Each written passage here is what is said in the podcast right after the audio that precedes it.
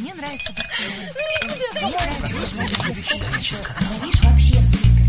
Светский разговор.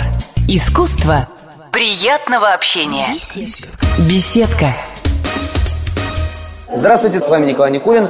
И мимо нас не проходит ни одна литературная звезда. У нас сегодня в гостях Дмитрий Глуховский, известный писатель, автор таких книг, как «Метро 2033», «2034» и рассказов о родине. Здравствуйте, Дмитрий.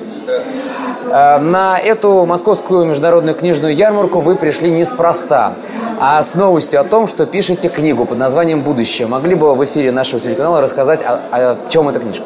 Роман «Будущее», о котором я думаю последние 12 лет, не о будущем, а о романе, над которым работаю вот уже года два или три в той или иной степени интенсивности, и который хотел бы дописать к этой зиме и, и, и издать э, роман антиутопия, фантастический, рассказывающий о мире бессмертных людей, погружающий нас в историю человеческой цивилизации, которая, наконец, после миллиона лет исканий нашла способ, средства при помощи генной инженерии оставаться вечно молодым. Мир бессмертных людей будет сильно, как мне кажется, отличаться от э, мира сегодняшнего, и цивилизация очень поменяется, и человек поменяется, каждая психология и психика, и душа человеческая, если мы все еще будем продолжать ей пользоваться, когда тело наше перестанет умирать, стареть, э, конечно, тоже э, будет совсем другой.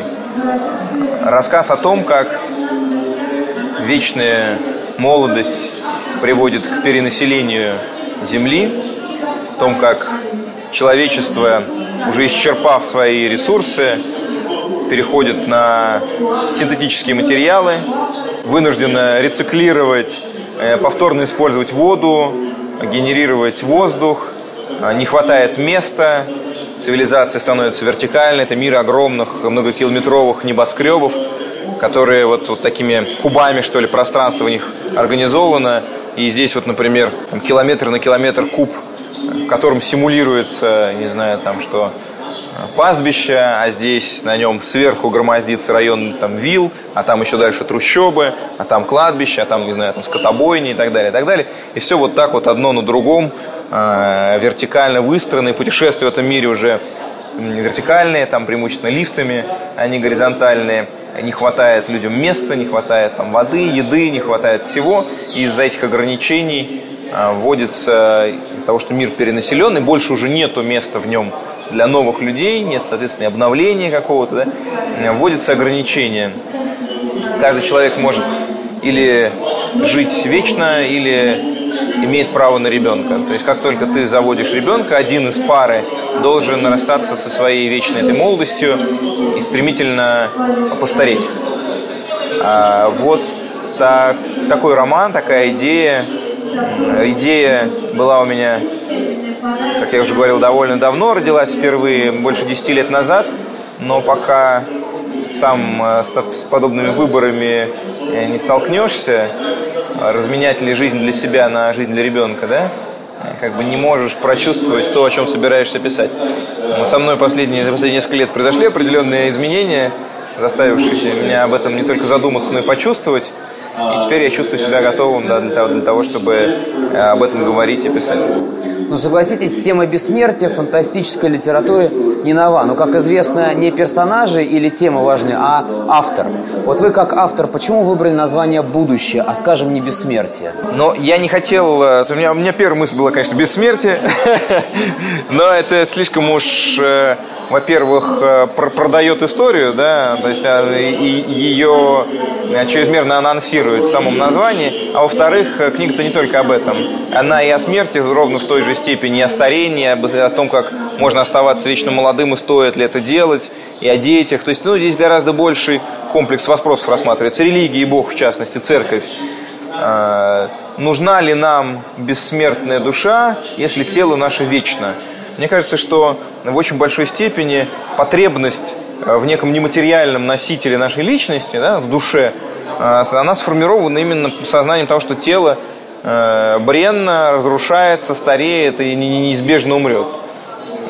Никому до сих пор этого миновать не удавалось. Действительно, фантазии на тему бессмертия были в изобилии, и это и Уэльбек «Возможность острова», и Жозе Сарамага «Перебой со смертью», и Карл Чапок «Средства Макропулуса», и масса других авторов размышлений на эту тему. Вопрос именно действительно в том, какой аспект ты хочешь изучить. Какую часть человеческой личности меняет отказ от смерти, да? Будет ли, если не нужна душа нам, если наше тело вечно, нужен ли нам тогда Бог с его обещаниями вечности, продолжения чего-то после того, как мы покинем этот мир, там, воссоединение с близкими, а если близкие никуда и не, не собираются, если все мы вот в таком э, составе, в котором мы существуем, присутствуем сегодня, останемся в этом э, мире навсегда. Нужна ли нам церковь? Будет ли запрос на церковь с ее психотерапевтическими функциями, по большому счету, если отсутствует а, сама проблема, которой это должна заниматься, да? А, будет ли а, будет ли она существовать как, как бизнес или, или э, сожмется, съежится, уползет обратно в катакомбы? Какое отношение будет к семье? Имеет ли смысл нахождение двух людей вместе, если у них нет возможности завести ребенка? Смогут ли они долго находиться? Дети здорово скрепляют мужчину и женщину вместе.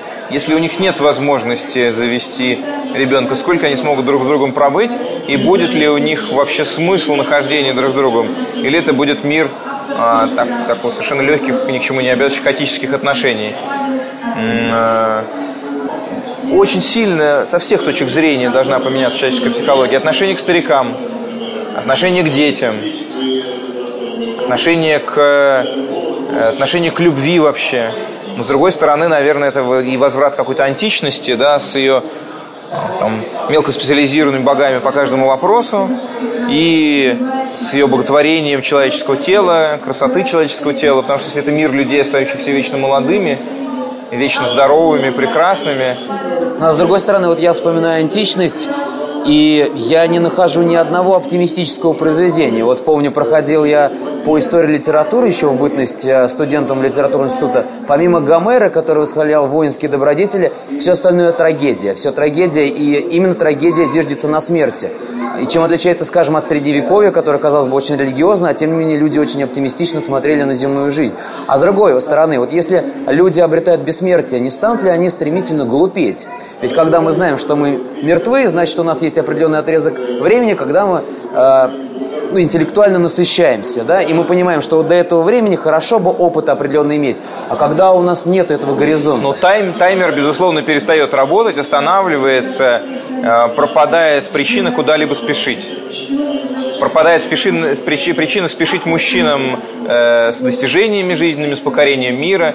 Женщинам пропадает, во-первых, причина спешить с продолжением рода, и с образованием семьи, но и смысл-то не, нет возможности это делать, потому что тебе за образование семьи немедленно придется заплатить собственной жизнью, собственной красотой прежде всего. Да? Какая женщина рискнет ради ребенка навсегда расстаться со своей красотой и, и, и пуститься в старость? Сейчас они понимают, что это процесс, они понимают все равно, что процессы это на самом деле параллельные.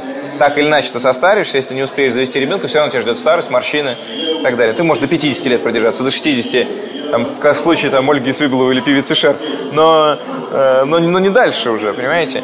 Вот, поэтому э, вот эта обреченность, она так или иначе будет присутствовать. Мир людей, которые никуда не спешат, которые, возможно, действительно ничего не творят и не созидают. Здесь это вопрос, который предстоит э, в этом романе исследовать. А, то есть, повторюсь, э, мне кажется, много было сказано о вечной молодости и о, и о бессмертии, но не было описано по-моему, ни разу общество действительно бессмертных людей не было сделано еще попытки представить себе, чем эти люди в корне будут отличаться от нас, сохранят ли они человечность в себе. Всегда э, это описание либо людей, неожиданно обретающих бессмертие, либо бессмертных людей в мире смертных, которые обычно изображаются как очень утомленные от жизни. Но если есть антидепрессанты, то почему бы им быть такими уж утомленными? А не получится ли такое возвращение в рай, когда вот были Адам и Ева, люди бессмертные абсолютно, и тем не менее они почему-то решили отказаться от своего бессмертия ради запретного плода? Есть э, просто история, история, литературы, история драмы, А, и они заключаются в том, что человек, э, который потребляет любой миф, продукт, культурный, кино, книгу и так далее, его интересует прежде всего конфликт. Поэтому утопия читать скучно, а антиутопия интересная, потому что ты, твое внимание сосредотачивается на конфликте. Поэтому новости все о конфликтах. Поэтому, когда сидит там президент и бубнит что-то министру, все такие, ну и спать пошли. Вот. А когда там самолет разбился, не дай бог, или там еще что-то, когда как бы против война там и так далее, есть закон, сформулированный телеканалом BBC, when it bleeds, it leads. То есть в первую очередь ставим новости про кровь не случайно это происходит, потому что все, что связано с конфликтами, уж любое кровопролитие, это самая острая стадия конфликта, всегда гарантированно приковывает наше внимание. В любом голливудском фильме существует там от 40 и больше сцен, и в каждой сцене должно быть противостояние кого-то с кем-то. Героя с другим героем, героя с природой, героя с самим, самим собой, моральные выборы и так далее. Ни одной сцены нет, где просто был бы статус-кво. Где-то всегда кто-то против кого-то. Поэтому ничего удивительного в том, что в Греции был популярен жанр трагедии, учитывая, что греки все жанры то сформулировали, по большому счету, а, а они, и драму тоже, они все на этот, на этот счет понимали. Это не значит, что жизнь у них была очень депрессивна. А, вот. И у греков-то как раз было ощущение неизбежности смерти. А новая античность, э, такая античность реинкарнированная, античность, где возрождение фактически, да, и такой полный триумф именно материального над духовным, отказ от духовного как, бесполез, как от бесполезного. А, вот и что интересно исследовать. И причем я действительно считаю, что это открытие, которое не за горами. То есть действительно уже проводятся эти опыты, уже лабораторные мыши и крысы омолаживаются, живут в 2-3 раза дольше, чем другие, умирают от рака, потому что, там сказать, э, э, начинаются какие-то неконтролируемые процессы генетических отклонений и, и так далее. Но, но, тем не менее, опыты есть. Да? На, на людях такие опыты ставить там неэтично, пока нет стопроцентных каких-то результатов и гарантий отсутствия побочных эффектов. Но я думаю, что это вопрос там 30, 40, 50 лет рано или поздно, учитывая, что человечество всю свою историю к этому стремится, и научным путем, и алхимическим путем, и религиозным путем, и мистическим путем, это, мне кажется, главнейшая вообще из целей – все остальное мы вынуждены там строить империи, продолжать род и так далее, потому что это все ответы на вот вопрос собственной смертности. То есть это главнейший вопрос из всех когда-либо поставленных перед человеком. И Бог это просто один из ответов на этот вопрос. Я напомню, что у нас в гостях был Дмитрий Глуховский, известный писатель. С вами был Николай Никулин. Оставайтесь с нами, увидимся еще. Светский разговор.